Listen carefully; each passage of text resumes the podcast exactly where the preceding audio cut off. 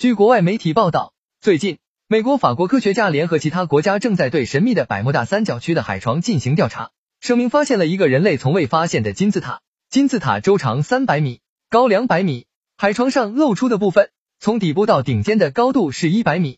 初步推断，这个结构是由玻璃或者类似玻璃的材质水晶组成，因为它全部都是光滑，部分属于半透明的形态。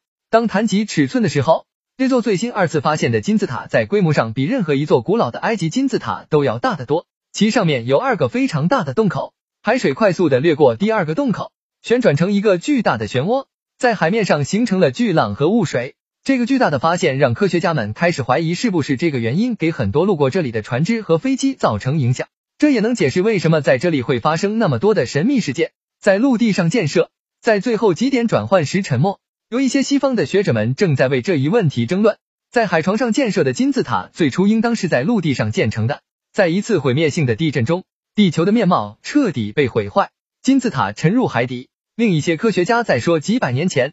百慕大三角洲的海水因为亚特兰蒂斯时期的地壳运动造成的，在地底下的金字塔可能是当时人们作为他们的物品贮藏而建造的，也可能它与水下的类人的地下种族有关。那是二零零四年在华盛顿被发现的称作水生类人猿的物种。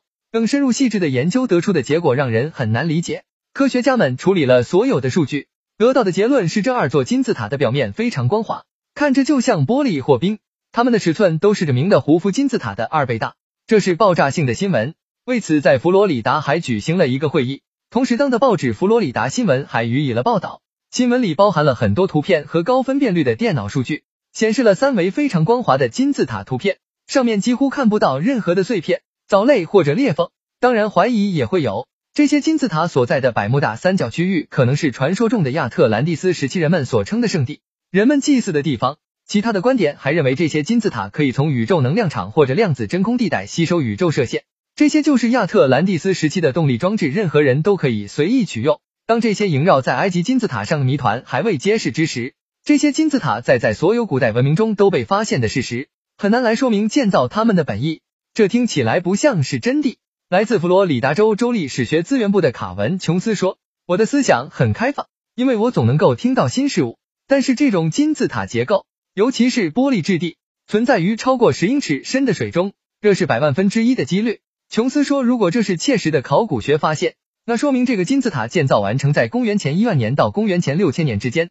当时大陆架还没有被海水淹没。”齐泽姆说：“佛罗里达州的考古学家们同意这个时间跨度，但不同意史学资源部的其他观点。”佛罗里达州立大学人类学家格兰多兰教授说：“最早的近东金字塔在公元前四千被记载的，所有新世界的金字塔在公元一世纪被编史。”所以，任何远离佛罗里海岸的这种金字塔结构，至少比已知的金字塔提早了二零零零年。一九七七年，关于一个未知技术的神秘发现，在亚特兰大被揭示。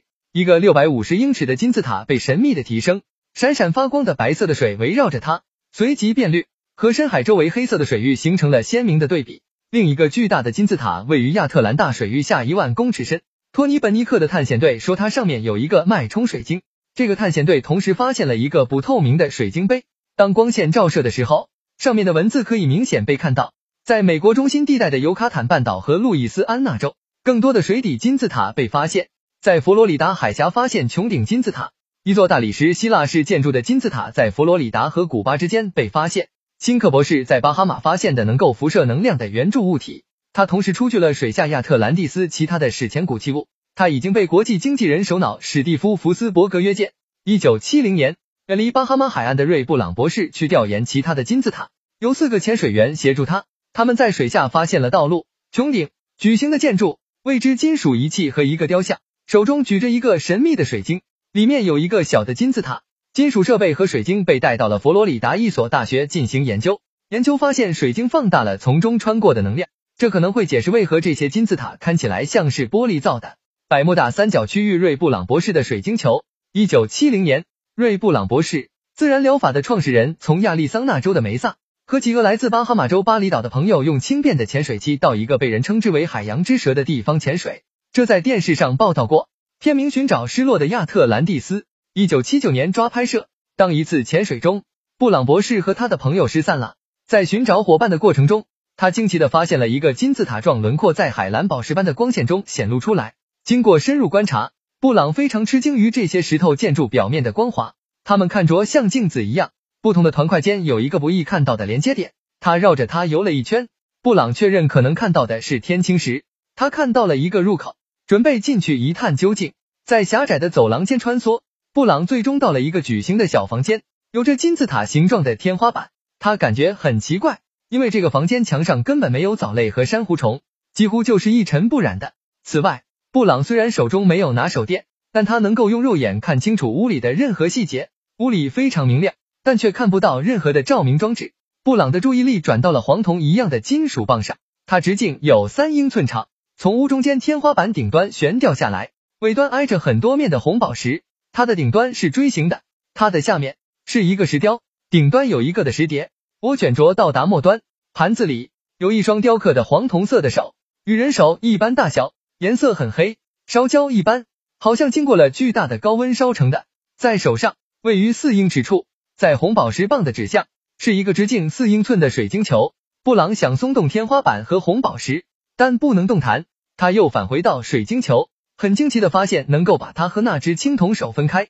他右手握着水晶球，离开了这个地方。当他去世的时候，布朗感受到一个看不到的存在告诉他不要再回来了。回到五千年前，据说中国拥有最古老的人类文献。李先生有一个关于兄弟文明的辩白，如下所述：地球上有很多大洲，比如亚洲。欧洲、南美洲、北美洲、大洋洲、非洲和南极洲，地质学家叫做大陆板块。从这些板块断裂至今已经一千万年了。很多的主大陆从海底升起，其他的沉入海底，直到这些状态稳定下来。时间又过了一千万年了。但在很多海床上发现了数量众多的巨大建筑和精致的雕刻品，它们非现代文明的遗产。所以这些建筑在沉入海底前是远古时期就有的。从这个角度来看。海床上的金字塔的秘密被解开了，这是地球大洪水时期的结果，它淹没了众多文明，而把海平面升起。科学家们了解更多关于月球表面的知识，当然对地球海洋深处的知识也同样了解。我们可能会跟随加拿大这名导演詹姆斯卡梅隆的引导，去探索那里到底发生了什么。这也可能是对人类自身开展的更多的探索。